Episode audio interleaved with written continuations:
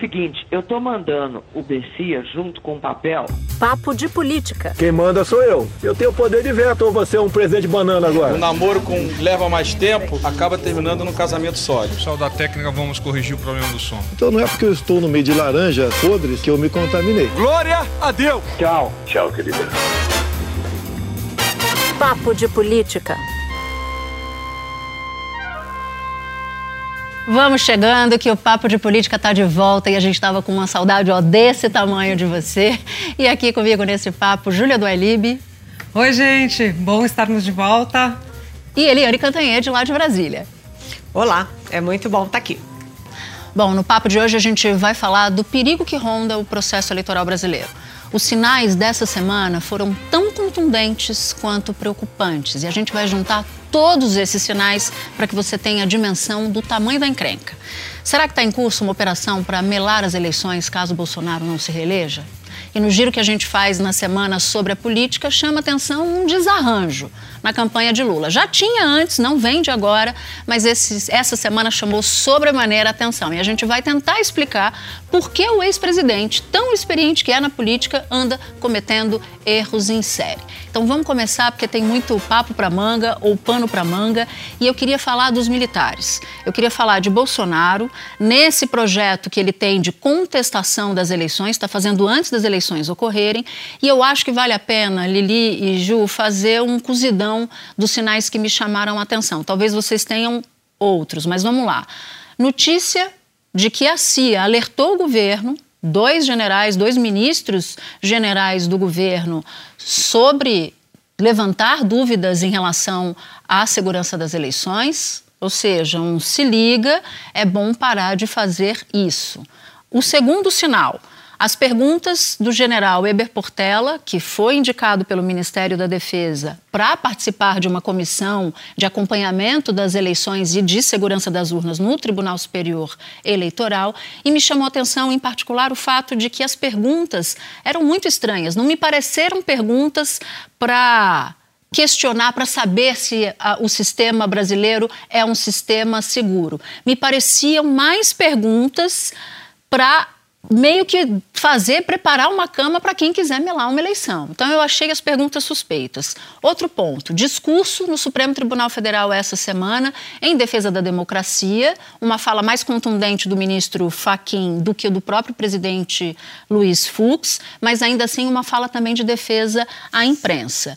O encontro do ministro da Defesa, Paulo Sérgio, com primeiro com Fux e depois com Faquim e ecos bem dissonantes sobre o que disse o ministro do Supremo sobre essa reunião e o posicionamento do Ministério da Defesa. A gente vai entrar mais sobre isso aqui. Outros pontos: veto do Itamaraty à chegada de observadores da União Europeia. O Itamaraty disse que não fazia parte da rotina de convidar observadores para acompanhar o processo eleitoral brasileiro da União Europeia. Deu confusão, isso também me chamou atenção ao longo desse período. E, por último, Bolsonaro teve pelo menos uma reunião com o alto comando das Forças Armadas, com o Ministério da Defesa, com especialistas do Exército em cibersegurança, para falar de urna. Então, tudo isso junto e misturado me levantou um baita sinal de alerta sobre o que está acontecendo, Lili, em Brasília, em relação ao que vai ser esse processo eleitoral. Conturbado a gente já sabe que vai ser bastante. Mas se não tem aí um plano para questionar mesmo o resultado da eleição, a depender de qual seja ele.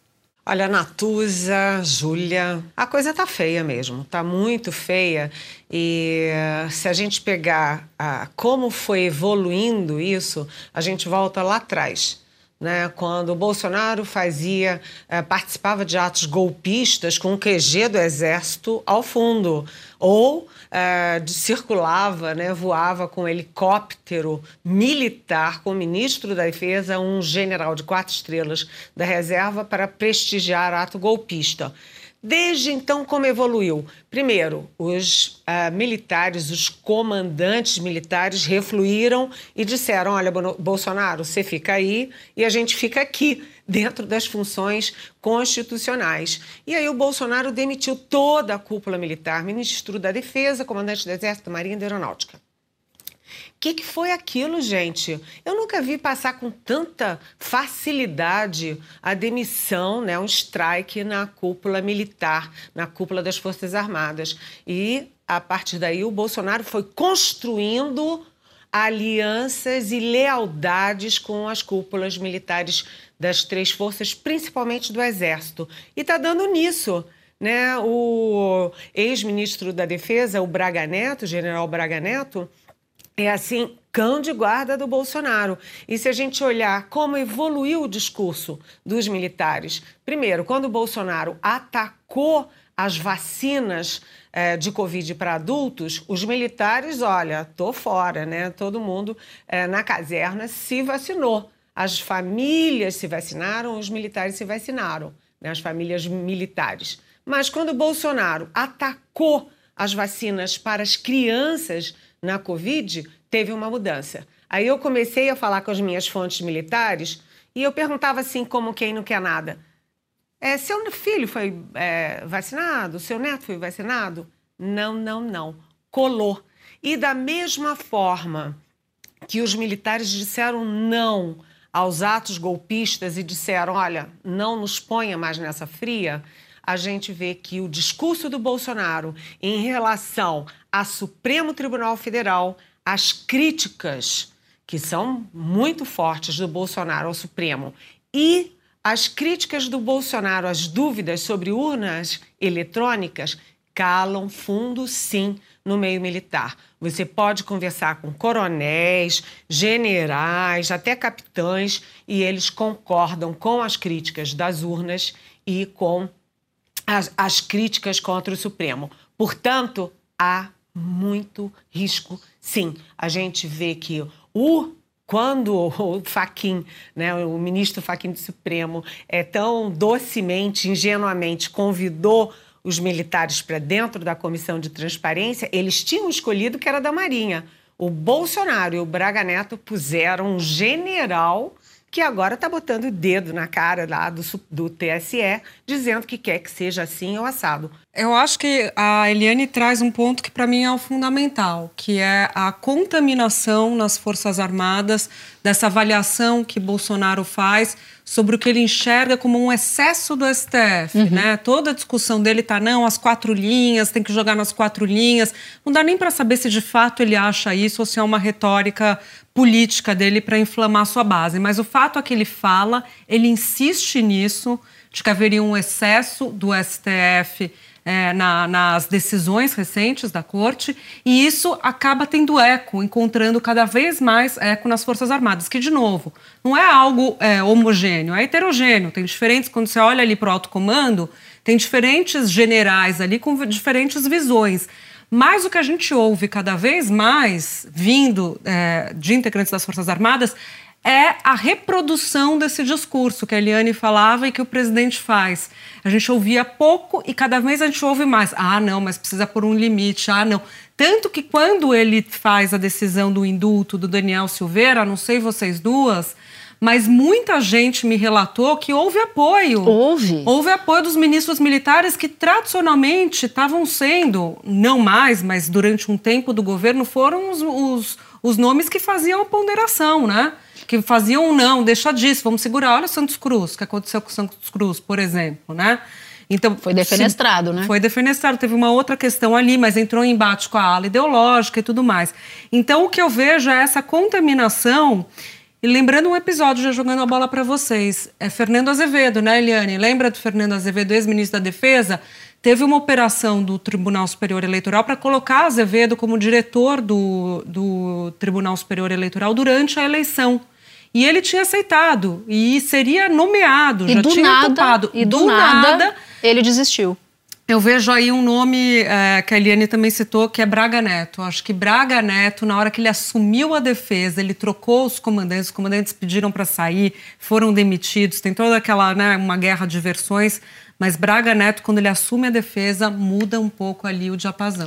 Eu acho também. Para mim é isso. Acho que a gente está em absoluta sintonia de que houve uma contaminação das Forças Armadas com o discurso bolsonarista. E isso me traz uma preocupação adicional, porque eu não vejo mais, não ouço mais, quando eu falo com alguns generais, vozes tão dissonantes assim do que está pregando o Bolsonaro. E isso é preocupante porque, se as Forças Armadas se engajam num, num projeto golpista de Bolsonaro para melar as eleições, para esticar o mandato ou para impedir, se ele não for o reeleito, que o próximo presidente governe, isso toma uma dimensão muito, muito grande. É, você sabe, Natuza, que é uma coisa curiosa, porque os militares sempre com, começam a conversar com a gente assim: olha, Eliane, você sabe que eu não sou bolsonarista. Ó, você sabe que eu sou contra essas maluquices do Bolsonaro.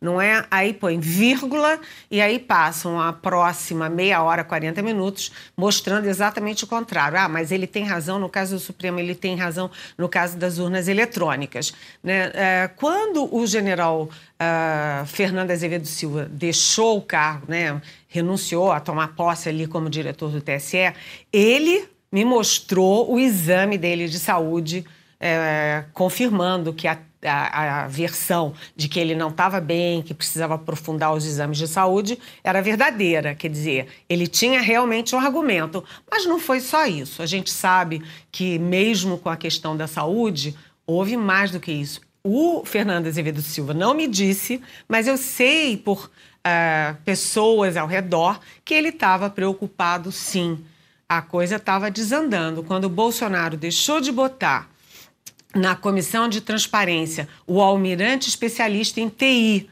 uh, que o, o, TSE queria, e botou um general ali da Lavra, ali da turminha do Braga Neto, a coisa acendeu um sinal amarelo. Lá no Supremo, o que está acontecendo é que o Supremo está um tanto perplexo com tudo isso. O Supremo tem sido muito corajoso. Quando a gente olha uh, toda a pandemia, quem impediu que as 660 mil mortes chegassem a um milhão foi o Supremo. Quando cobrou um plano, quando pressionou pelas vacinas, quando liberou os governadores para agirem. Então, o Supremo tem sido o carro-chefe da resistência democrática que, que aconteceu essa semana? Né? O Bolsonaro, ao a, assumir a questão do Daniel Silveira, que cá para nós é um sujeito de quinta categoria, um sujeito que tem vários, vários processos é, disciplinares quando ele era policial, né? e ele ter uma homenagem de duas horas do presidente da República no Planalto, isso acendeu uma luz não mais amarela, mas vermelha lá no Supremo. Qual é a ordem do Supremo? Né? É baixar a bola e esperar para ver o que vai dar. Por quê? Porque todo mundo lá dentro está vendo que o Bolsonaro está escalando o tom, está escalando a ameaça e ele está, eu não vou usar a palavra encurralando, que é muito forte, mas ele está acuando o Supremo. Por quê? Porque o Bolsonaro, além de ter apoio da base dele, bolsonarista radical, muita gente que não é bolsonarista, da classe média, acha que o Supremo está pisando na bola. Então, o Bolsonaro ampliou o raio de contestação ao Supremo Tribunal Federal. Bom, então lascou, né? Porque se o Supremo também quer baixar a bola e não quer aumentar o tamanho da crise, eu, eu, eu, é. eu fico com dúvida se ele tem as armas para enfrentar uma, uma ascensão golpista. Tem as armas, mas eu acho que está intimidado. Eu concordo com a Eliane nisso também, porque o Bolsonaro ele empurra tanto a linha ali do razoável, ele força tanto o tecido institucional, é a receita que os governos autoritários fazem, né? Você ficar insistindo, puxando para ver o limite, que de fato o Supremo parece não saber como agir, porque fala, não é possível que ele vai fazer isso. Ele vai lá e faz, ele dobra a é. aposta, né? Quando você vai comparar né, as duas principais campanhas, a campanha de Bolsonaro e a campanha de Lula, você vê então essa linha auxiliar da campanha de Bolsonaro, que é a linha auxiliar golpista, a todo vapor. E conseguindo conquistar, avançar alguns territórios. Do ponto de vista da política da campanha de Bolsonaro, ele também está se dando bem e aparentemente está se dando melhor do que o seu, do que o seu adversário em termos de estrutura de campanha. O Centrão está com Bolsonaro e ajudou essa semana, não foi? A máquina está com Bolsonaro. E aí eu fico pensando, e o Centrão? Quem trouxe isso, foi, essa discussão, foi o Thomas Trauma no assunto com a Júlia essa semana, que ele disse assim: o Centrão não tem lugar num eventual segundo governo Bolsonaro que seja autocrata, né? Porque se houver a reeleição do Bolsonaro dentro de uma ótica de melar a eleição, e Bolsonaro assim é reeleito, o Centrão acha que ele vai para onde? Com um governo dominado pelos militares, com Bolsonaro reeleito e com todo o poder do mundo. Será que os militares que vão mandar mais ainda, junto com Bolsonaro, vão deixar o Centrão se criar do jeito que se cria hoje? Então, esse projeto autoritário também não deveria interessar ao Centrão. E eu não sei se eles entenderam a dimensão do perigo para eles também. Eles acham que quem tutela o Bolsonaro barra Forças Armadas é ele, é o próprio Centrão, que de certa maneira ainda é, né, Eliane? Não sei se você concorda, mas pode não ser no day after da eleição. É um jogo perigoso. É um jogo perigoso, mas olha, eu lamento informar, mas eu acho que a essa altura, com todo mundo apavorado, em pânico, a gente ainda tem que contar com o Centrão. Por quê? Porque o negócio do Centrão é emenda, orçamento secreto, Isso. cargo, etc. Mas o Centrão não quer jogar o tabuleiro fora, jogar o jogo fora. Por quê? Porque ele é que se dá bem dentro desse jogo. Então, o Centrão é frio, é experiente e é pragmático. Quando vocês olharem o que aconteceu na Câmara, que os bolsonaristas radicais lá puseram aquela, aqueles bandos, aquele pessoal da nova política bolsonarista, botou o Daniel Silveira em cinco comissões, inclusive na, na CCJ, que é a comissão mãe, né, a Comissão de Constituição e Justiça.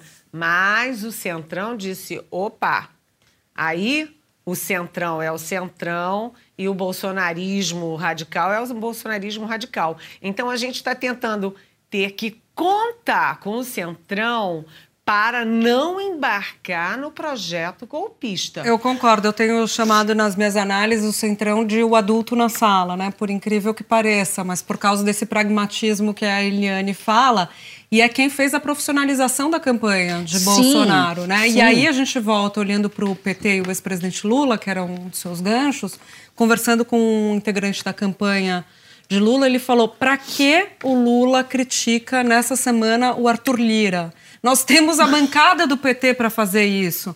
A gente tem os governadores do PT para fazer isso. Não precisa o ex-presidente ir a público, pegar um nome emblemático e influente como o de Arthur Lira e ir ele para o embate. Não traz voto a mais para Lula isso, cria uma questão política. Sim. O que está acontecendo com, com Lula?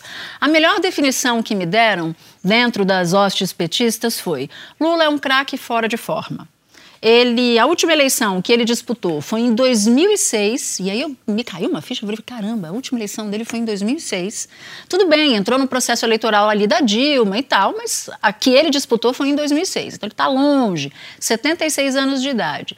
Mas ficou quase dois anos na cadeia, ficou quase dois anos preso, portanto distante da rua, do pulso da rua, e depois disso veio pandemia. Então Lula é um líder popular que não está próximo, pelo menos não estava até aqui próximo daquilo que é o seu aquilo que lhe dá poder, né? que lhe dá senso de pele, de rua, como é que a população, sobretudo a mais vulnerável, está pensando, quais são as demandas da sociedade. Então, essa foi uma das razões que me apontaram. Olha, além de ser um craque fora de forma, tudo mudou. O campo mudou, o tamanho da grama mudou, até a bola mudou, o cenário hoje é mais difícil, tudo que o Lula diz tem uma dimensão ainda maior por causa das redes sociais. Então, eles estão fazendo esse diagnóstico do ex-presidente. Eu, eu abriria uma divergência nessa leitura, não sei se eu vou conseguir que a Liane me acompanhe ou não. Eu concordo que tem, tem é, uma dificuldade maior de ler uma campanha em 2022 em relação ao que foi em 2006. E aí eu acho que entra a questão das redes sociais. Sim. Não acho que ele tenha perdido o pulso para falar com o público dele. Não acho que os dois anos de cadeia, não acho que é, a idade, eu acho que ele ainda fala bem com o público dele. E a questão é essa. ele está falando só com o público dele. Ele precisa falar com o centro. Todas as declarações que ele deu recentes são declarações que encontram, reverberam na esquerda. Bem, quando ele fala da Ucrânia, quando ele fala do aborto, quando ele fala sobre a polícia. Mas você não tá... São declarações que o público dele é, apoia. Só que ele não vai ganhar a eleição. Mas eu concordo com, com, você, mas você não está pensando no público dele como tradicional eleitor de esquerda? Porque quando eu penso no público do Lula, eu penso no público de baixa renda, no eleitorado de baixa renda que não necessariamente tem a clivagem da, da esquerda, entende? É, esse parte desse eleitorado foi para Bolsonaro. E eu não sei se ele está querendo recuperar e se o fato dele não estar na rua não dificulta esse, eu acho esse que processo. ele fala com esse público também. Ele fala com o público raiz de esquerda, sim, e, e esses exemplos que eu dei são para esse público. Mas eu acho que ele fala com esse eleitor que a partir de 2002 se torna um eleitor do PT. Não era tradicionalmente, mas se torna.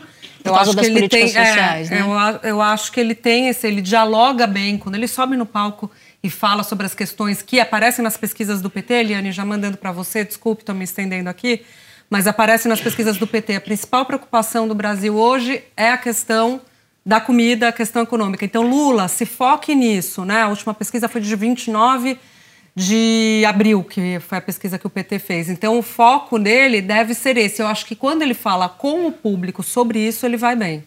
Eu acho que não tem é, método no que ele está falando. O Bolsonaro, tudo que o Bolsonaro faz ou fala, a gente pode achar que ele fala só absurdos, tudo tem método, tem objetivo. O Lula fala o seguinte: ah, eu falo o que eu quiser.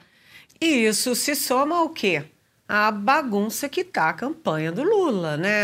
A esquerda do PT faz uma coisa, a, a comunicação faz uma coisa, outra comunicação, aí demite um marqueteiro, ou seja, você está juntando um candidato que não está nem aí para as coisas, está falando o que quer, com uma campanha que está desestruturada, tendo do outro lado Bolsonaro abocanhando as instituições com uma campanha muito azeitada e estratégica. Então, neste momento, o que, que pode chacoalhar tudo isso da campanha do Lula?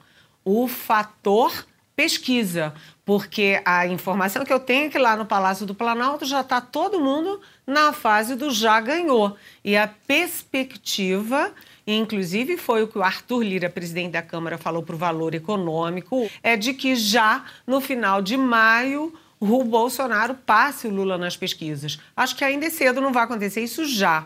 Mas quando o Bolsonaro efetivamente ameaçar a posição do Lula, aí eles vão ter que ser mais profissionais. Eu concordo que está desajustado, mas eu também não acho que isso vá ficar assim. Eu acho que em algum momento a ficha cai. Uma fonte do PT disse: não, a partir de segunda-feira o Lula vai a Minas, vai voltar a viajar ao Brasil, vai voltar a pegar pulso das coisas e vai voltar a se energizar. A campanha, por sua vez, está passando por uma reestruturação. Saiu de cena o marqueteiro, Franklin Martins também não fica mais no, no comando da comunicação. Tudo indica que vai Rui Falcão, que é jornalista, deputado federal e que já tem experiência em campanhas. Então, tem ali pelo menos uma tentativa de acerto. Agora, a mensagem, e aí você toca num ponto importante, Júlia, que o Lula não está investindo, mas apareceu nos últimos dias, foi uma comparação que Lula fez do que era um carrinho de supermercado no governo dele e o que é o carrinho de supermercado agora no governo Bolsonaro. Esse foi considerado um acerto da campanha, porque isso é uma imagem que é, fala sem que ele precise dizer absolutamente nada. No governo dele, você conseguia encher um carrinho de supermercado e no governo do adversário dele, não. É, é exatamente o ponto que eu falava para vocês, da, das pesquisas que eles fazem, mostrando que essa discussão. É não tem que entrar, é, é discussão de economia, que na hora que eles associam a questão das dificuldades econômicas é, na hora que eles perguntam sobre as dificuldades econômicas, a associação é feita direta com Bolsonaro. E a pandemia, de acordo com essa pesquisa do PT, não aparece lá embaixo. A associação não é tão direta mais. Já por causa da vacina, a percepção das pessoas já é outra. As já pessoas ficou não distante, estão, já está né? distante.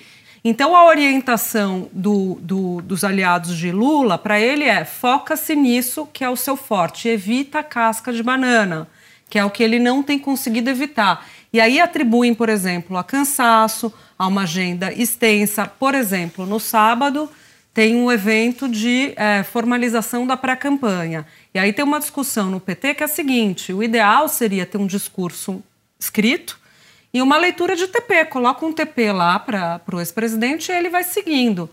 Só que aí tem toda uma discussão. Quem vai falar que ele tem que fazer isso? Quem vai mandar ele, é um ele homem fazer do improviso. isso? Ele, ele é um, político do improviso. improviso. Diz que quem faz os discursos ali é o pessoal, a equipe do Dulce, do ex-ministro, secretário-geral da presidência. Então diz que a equipe faz, mas ele usa muito pouco. E ainda nesse, nesse mundo Lula, né, nesse, nesse vento de mudança, porque eles o diagnóstico eles têm, Eliane, de que a coisa não está realmente aprumada, né? Que precisa, que precisa mudar. Então, está saindo de cena Franklin Martins, o que me surpreendeu, porque Franklin Martins sempre foi alguém com muito poder e muita influência sobre o Lula.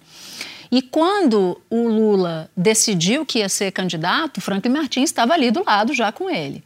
E aí foram me contar como é que se deu o processo de fritura do Franklin Martins que o Franklin já era essa sumidade do lado do Lula e que resolveu criar uma banca com petistas, dirigentes petistas, para avaliar quem seria o marqueteiro. Aí foram lá quatro candidatos, Augusto Fonseca, que foi o marqueteiro escolhido pelo Franklin também, foi escolhido, mas os integrantes da banca sequer foram avisados que o escolhido tinha sido Augusto Fonseca, problema número um. Segundo problema, sem ter sido avisados de que o marqueteiro seria Augusto Fonseca, a tesouraria do PT começou a receber a conta. Mas como assim a conta? Nós não decidimos nada. Não tem nem contrato com esse marqueteiro, não. Tem que pagar isso aqui, tem que pagar aquilo ali. E aí o PT não pagou. Falou, não, aqui, money que é good, nós não have. e aí Franklin Martins subiu nas tamancas e falou, como assim? Nós temos um profissional aqui. Resultado, Caio Marqueteiro, que era a ponta fraca dessa história. Franklin Martins também não quer saber de, de atuar na campanha e agora está tendo uma operação para convencer o Franklin a assessorar o Lula. É, né? que é uma operação, não sei se é, a, a sua informação vai ao encontro da minha, é uma operação do Lula. Na verdade é o seguinte, né, gente? O Rui Falcão é o homem do PT lá dentro, lá do lado do Lula. O Rui Falcão é muito mais PT do que Lula, é o oposto do Franklin. Agora, se a gente bem conhece como funcionam as coisas no PT, na verdade, na verdade, quem acaba decidindo é o Lula. Portanto, se o Lula quer botar o Franklin Martins do lado dele, o Franklin vai voltar e o Lula vai botar o Franklin lá perto dele. Mas será Pode, eu não, não tenho comunicação? Mas eu acho que não para chefiar a comunicação, não né? na comunicação, é. Não, vai fazer cargo, uma consultoria, sem estar tá lá fisicamente, mas mas o Lula. É, eu A Liane está falando essa coisa do PT, né? De, do Rui Falcão ser mais PT, é, mais do que lulista, digamos assim. Ele é um homem de partido mesmo. Eu lembro, me ocorre agora quando ele era presidente do PT, quando houve aquela discussão na Câmara dos Deputados sobre o processo de cassação, abertura do processo no, no Conselho de Ética contra o Eduardo Cunha, que era presidente da Câmara, e o ah, PT deu lembrado. os votos, três votos, se eu não me engano, vocês lembram? Lembro. Contra o Eduardo Cunha. E isso foi um dos elementos foi o peteleco, assim, para deflagrar a abertura do processo de impeachment da Dilma na, no plenário. E naquele momento, então, ó, vamos voltar aqui nos anos e vamos para Eduardo Cunha no fio da navalha com um processo de, no Conselho de Ética para ser aberto contra ele. Para isso acontecer, precisava dos votos do PT. O Palácio do Planalto, governado por Dilma Rousseff, não queria que o PT fustigasse Eduardo Cunha. Queria que o PT desse voto a favor dele. Por quê? Ao não fustigar Eduardo Cunha, a própria Dilma não estaria em perigo. Naquele momento, o PT disse não nós vamos dar o voto para contra ele, melhor dizendo, no Conselho de Ética. Eduardo Cunha pegou aqueles três votos e aquele pote até aqui de mágoas do PT e se vingou de Dilma Rousseff. Mas você foi feliz para mostrar quem é o Rui Falcão na fila do pão. Né? O Rui Falcão é um homem de partido. E é tanto de partido que ele, que era contra a aliança com o Alckmin, que o Alckmin fosse para vice, já estava sentado do lado do Alckmin numa reunião claro. para ver pesquisa. Ele falou, está decidido, né? Se está decidido, o candidato a vice é Geraldo Alckmin, eu trabalho pelo Geraldo Alckmin. Enquanto isso não estava decidido, eu achava que o melhor nome não seria, não seria o dele. Bom, e para amarrar essa, essa, essa sequência, eu acho que vale a pena a gente citar algumas das declarações do Lula que causaram ruídos. Então, teve a declaração de Lula sobre o aborto, no seguinte sentido de que o aborto tem que ser uma decisão da mulher, e isso dentro do PT acabou sendo reprovado porque isso implicaria em desagradar eleitores conservadores e, sobretudo, aqueles de denominações evangélicas que Lula tenta conquistar.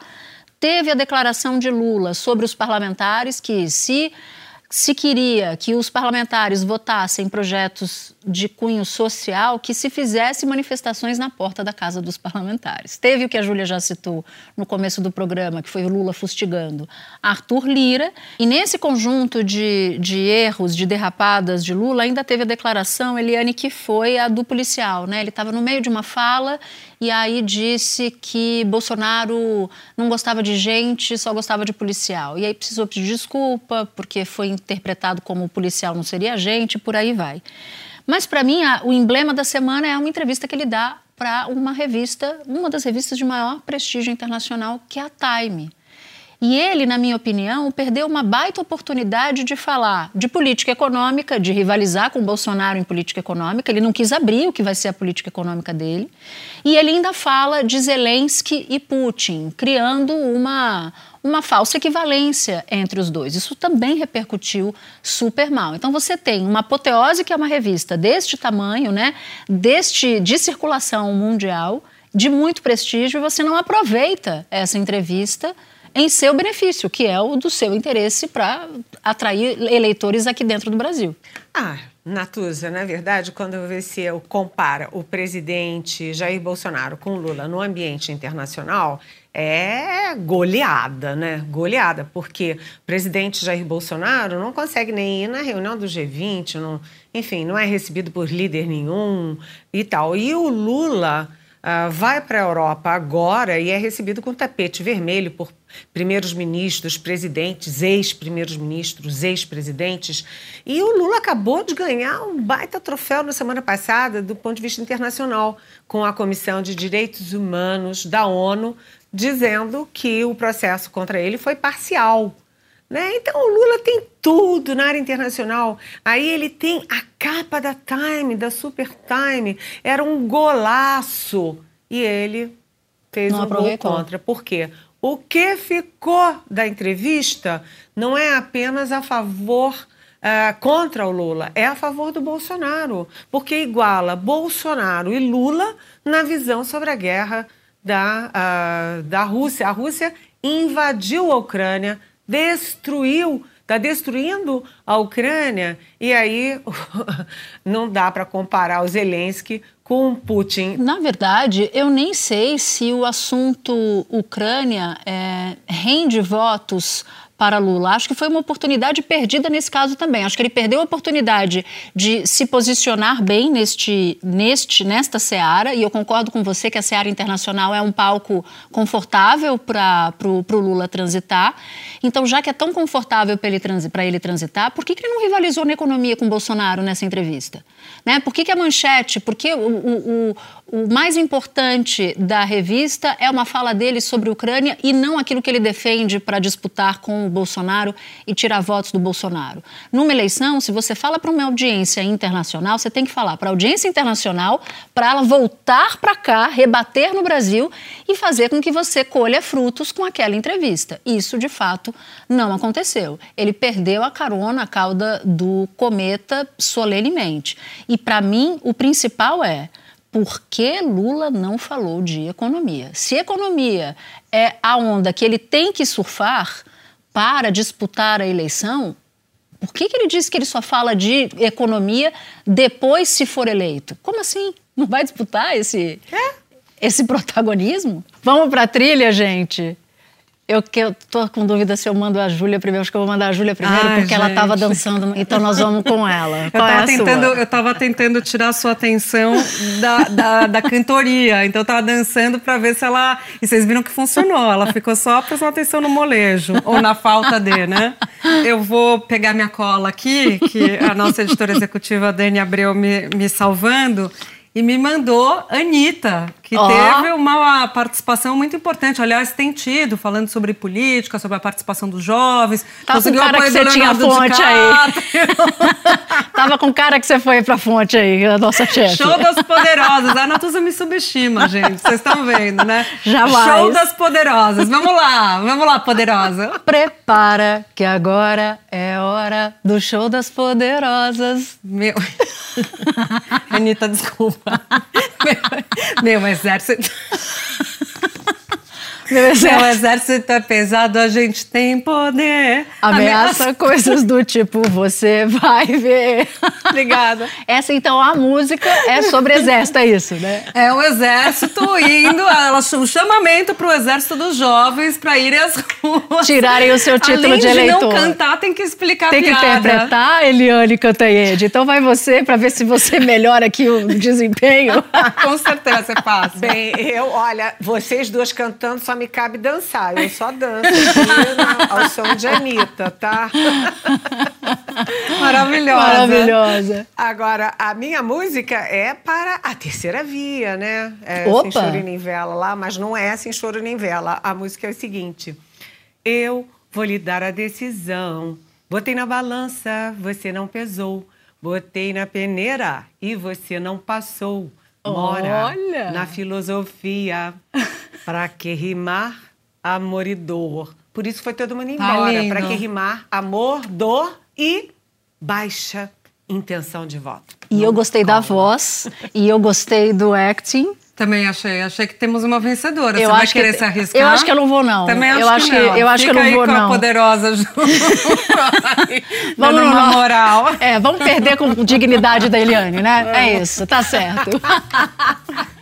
Gente, o nosso papo chegou ao fim. Obrigada, Júlia. Obrigada, Eliane. Até a próxima. E é hora de agradecer a nossa super equipe.